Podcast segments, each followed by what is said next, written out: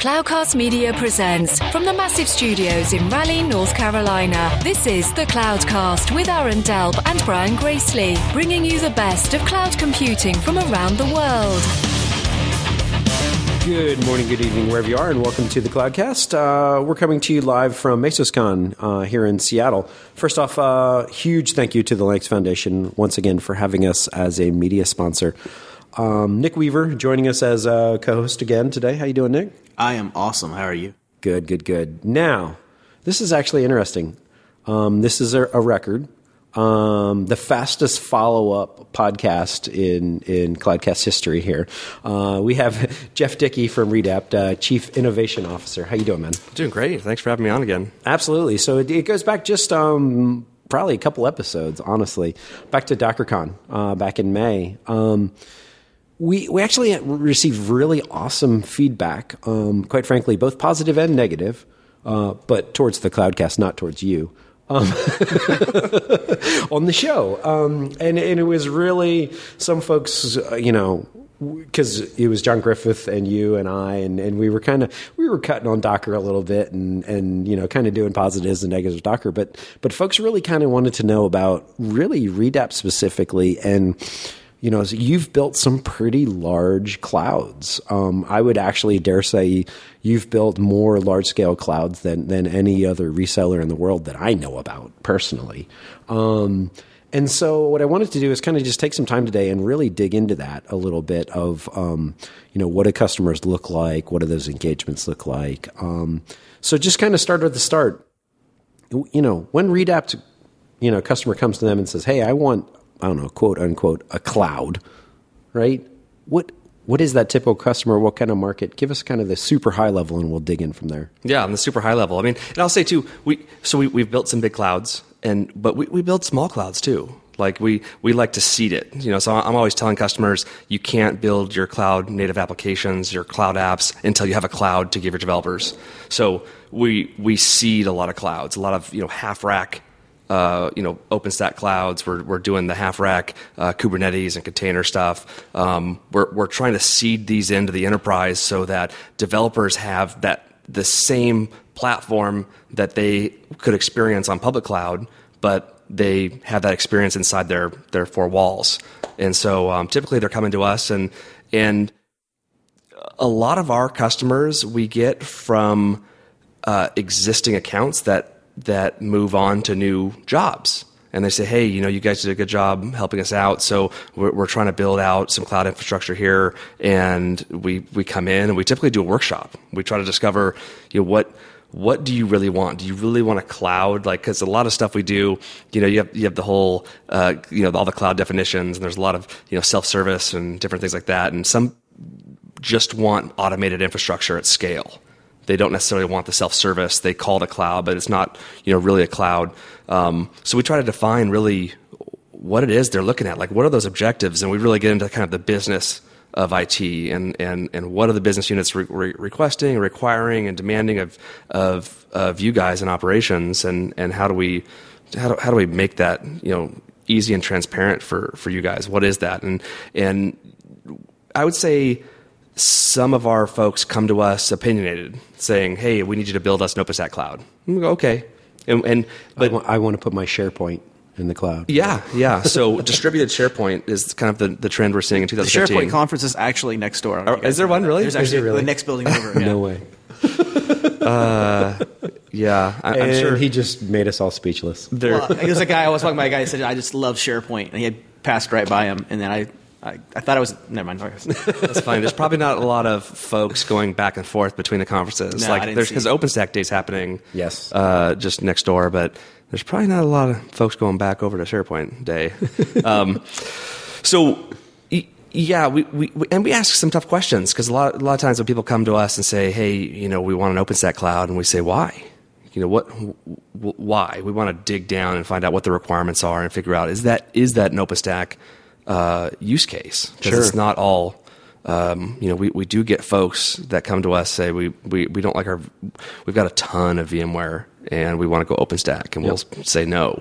Like we don't. And, do and does that come from like business side of the house? Does that come from developers kind of wanting different needs? Like obviously, nine times out of ten, it, it seems like this is not driven by the infrastructure folks. no, that's usually executives. So that's that's in the C-suite that or or VPs that that will be in meetings and they'll. It, and what's funny too is is it, it it may be a straight OpenStack cloud from the developers, but then the VPs get wind and they say, hey, we want to we we will this get rid of our VMware licenses too? Let's try let's try to do that, and we have to really explain that it's different. Your VMware is great; it kicks ass at what it does. Like you know, keep that going, but treat this as a greenfield new cloud and and again that's i mean just kind of lessons learned i mean the more legacy you drag into your your your cloud your openstack cloud the just more problematic it becomes Yeah, and, and, and so I was actually feeds into kind of my next question of um, the usual kind of target environment when, when you're trying to kind of influence these, especially with with kind of a repeat customer where you're you're sort of treat, treated as that trusted advisor in, Yep. in the in the account and. Um, yeah, from my, my experience as well is yeah, it, it very much is a um, build a fence and a little bit of starve the old, build the new. I mean, if you're going to build new apps and you're going to you know have developers doing things different ways, and Yep. you might as well build new infrastructure. Yeah. as well. I think so. in- The, over the, the last five years of doing this, I think what's really kept cloud moving forward was the scale factor. Was we need to get the cost down, and therefore we need to build it big and get better pricing and discounts. And let's think large. Let's think in the hundreds and thousands of nodes, and the cloud would never happen because it's you know everyone's thinking too big and then it come down to a budget thing where you know you're still trying to feed the existing business you don't really have another half a million million five million to to you know sink into a, a, new greenfield cloud and then these things get put on hold. And so we've been doing i think a, a pretty good job in in in helping our customers start as small as possible. S- small and scalable. It doesn't have to be a monstrous system to be scalable. I think a lot of people don't realize that um, you know cloud has cloud and applications have requirements, right? I mean, like like they they don't. It's not like every cloud fits every app. Like the OpenStack example you just gave, right? Like VMware darn good at legacy, right? They, they built a platform intended to run anything going back to like freaking NT, Yeah. right? And, And, and in your instance, there, you didn't really need to assess requirements because it was just lift and shift. there was you could there are tools that would switch the whole thing in your data center over automatically over a day. Yeah. Right. And, they- and there were resources for it. But with like the new cloud stuff, I mean, like Twitter built their stuff custom to run on Mesos, right? And there's this customizability piece. And the first taste thing is so interesting because you can almost you get into that bare. It's like the MVP, like the minimal viable products, the minimal viable infrastructure. It's the minimal viable cloud in a way. You get just enough of a taste to start figuring out what what you do have to change and start t- going that direction without having to get that big, huge capex bite off, and then you can slowly grow into it because the cloud will scale, but you but you don't scale necessarily, right? Yeah, yeah, and that's that's why we've we've spent a lot of time um, building out this these kind of half rack uh, blueprints and, and accelerator packages because it you can have a full like a a truly HA OpenStack cloud in a half rack for you know very you know all in it's it's pretty inexpensive. You can have the same thing in uh, you know multiple flavors of, of kubernetes orchestration on on a few of our different partners and it's just it's ready to go. Like start there and and and you're you're going to when your developers get on that you're going to have different requirements than you think you have. Have you had customers that want to try multiples? Because I mean that's an interesting thought too. If if you can get in that small, you can say, you know, give me one of each. Let's see which one fits best for me. Yeah, it, it's changed a little bit again over the last couple of years of doing cloud, where everyone was trying to do bake-offs of distros, Yeah. and that was extending. You know, that's was, that was putting a, your your cloud out a, a year because you're bringing in Ubuntu, you're bringing in Mirantis, you're bringing in a MetaCloud, and and we worked with a you know large kind of airplane company, um, d- going through that process of of everything. We're like, well, you, still don't have a cloud. You know, we're still, Yeah. still. And I think with, with when they're not that different, or they weren't at the time. no, no, and and the cloud type B stuff and the you know the Kubernetes has really changed that because you're writing apps to an, to, to you know another abstraction, you know, or abstracted layer that you can say, well, I can land it anywhere. I think people have spent too much time, uh, kind of committing to technologies when the technology is going to change faster than you are able to implement it.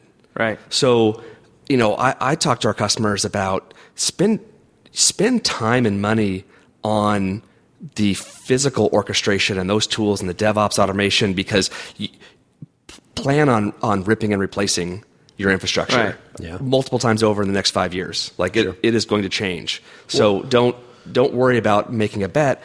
Plan on change. Yeah. And figure out it should be fluid. Yeah, and, yeah. and containers are, are, are, are helping that, and you can you can have an OpenStack environment because you're using uh, Murano and Kubernetes, and you know it's you could you can use Triton and you can use a Tectonic. You can have different landing places for these in different uh, in your different locations around the world. and, and, and these little racks too. I mean, in a way, it's there's you mentioned you know get used to change and like DevOps and there's also uh, there's a training problem where like the staff has to learn how to use these new things. It's a lot easier to figure it out when there's four or five nodes than when there's 500, right? Yeah. And, and it's a lot easier for a CIO to make the bet from a staffing standpoint for that than to make the huge bet for 500. It's a lot easier to say, hey, let's let's let some of our aggressive up and comer women and men go play with this thing and learn it and see how they do. Yeah. Well, Yeah, and, and I- let me ask you this: so you you kind of have almost two lessons learned there. Of one of them being being start small and scale out. You definitely have an architecture that supports that. The other one being the the virtualization. And because of virtualization almost spoiled us, and we didn't have to have requirements, but you have to have requirements with this. Would you consider one of those two like your biggest lesson learned, or is there even another lesson learned when it comes to building all of this? Boy, there's there's so many lessons learned. I mean, I mean I'll, I'll throw out another one. He's where- learning one right now, Yeah. actually. I mean, I've got. The, I'll, I'll say there's three, and there's there's um, use use training wheels to to learn how to ride your bike. You know, you you don't need to get on a steep concrete hill and jump on the bike, heading downhill at 60 miles an hour.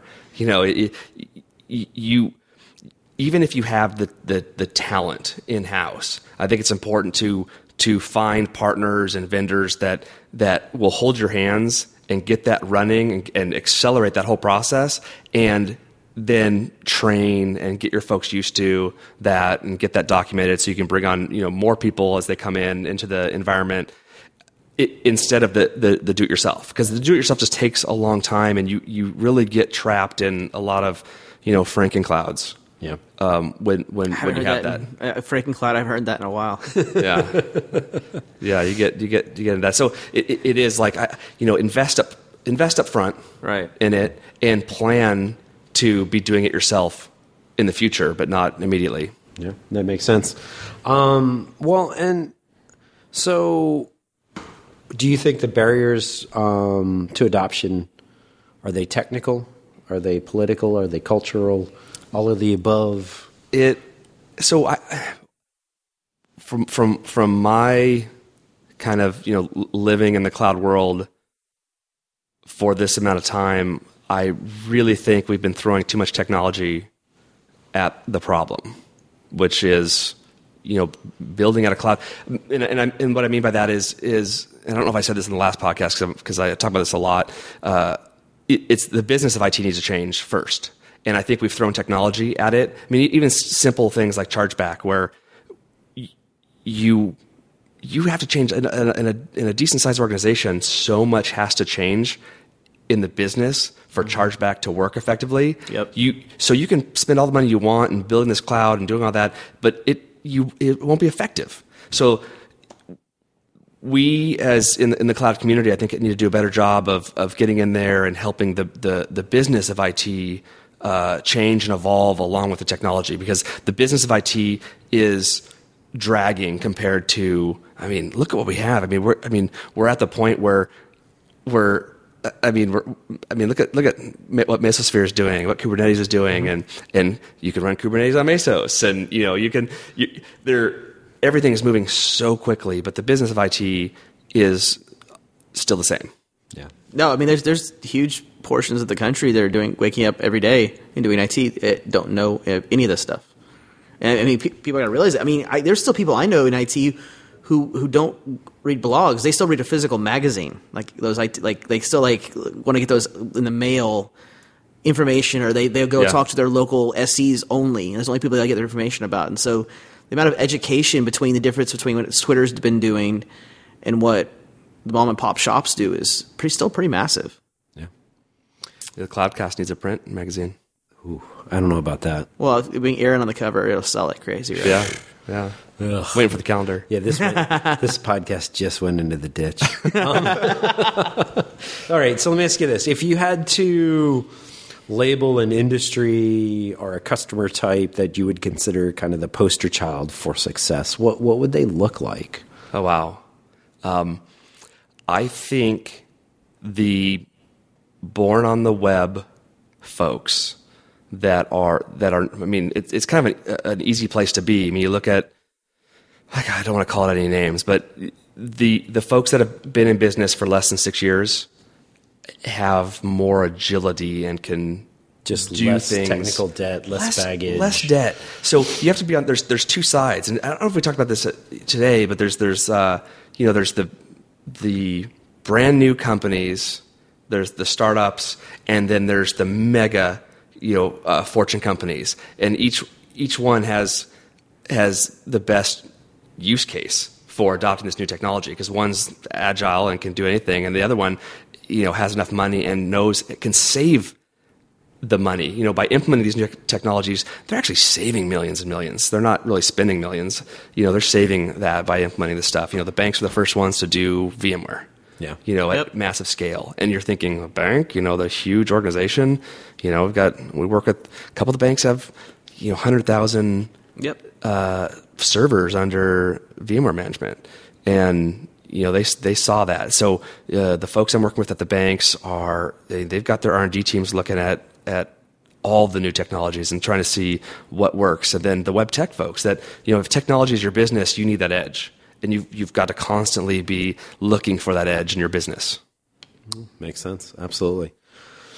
Um, so I think we're kind of out of time for this week, Jeff. Um, So wait, uh, Nick, Nick promised some tough questions to me today. oh, okay. No, What- wait, hold what on. happened? Nick, Nick, yeah, come on, Nick. tough questions. Tough questions. All right. If if you were to if you were to buy any tech company today, which one would you buy? Which one would I buy? Ooh, this is a good one. This is a good one. I so I would buy Mesosphere for a billion dollars. Wow. No, I'm just kidding. Uh, that's that was a that was a rumor that, that went out. Um, Mesosphere. I, so so um, I I think I, I might buy Mesosphere. I think they've got something. I mean, can I can I buy two companies? I, I, I, want, I want you to pick one that that's not easy. One that one that would surprise us, maybe. Well, that's a surprise. See, I don't know because I'm so I'm a big I'm a huge fan of QStack from from GreenQloud. Oh yeah, yeah, yeah. and and I'm a fan because Yeah, it awesome. it's it's the ability to run any of these new technologies on virtualization or bare metal, and it, it just solves a lot of the complexities that you know as a consulting organization I hate it because it's it it takes away a lot of our consulting revenue Right, um, because there's there's uh, not a lot of work to do but OpenStack we love because it's a lot of consulting dollars Right. um, I, I would probably pick GreenQloud. I like I like the team and I like the technology. Um, but I don't know. You know, things things are moving so fast. Yeah. Okay, another tough question. Sure. What famous tech personality we know about today in three years we won't know about? any- Will disappeared. A person or a technology? Person. Ooh, That's a rough one. that is a rough one. Um, Who will be off on an island, or it didn't work out, or who who like is all over Twitter today, and in, in three years will say, "Oh, what happened to that Either person?" either burn out or just make the Burned money, out, bought out, anything. You could, you could use any kind of excuse, make the but they money and disappear. go home. Uh, Polvi.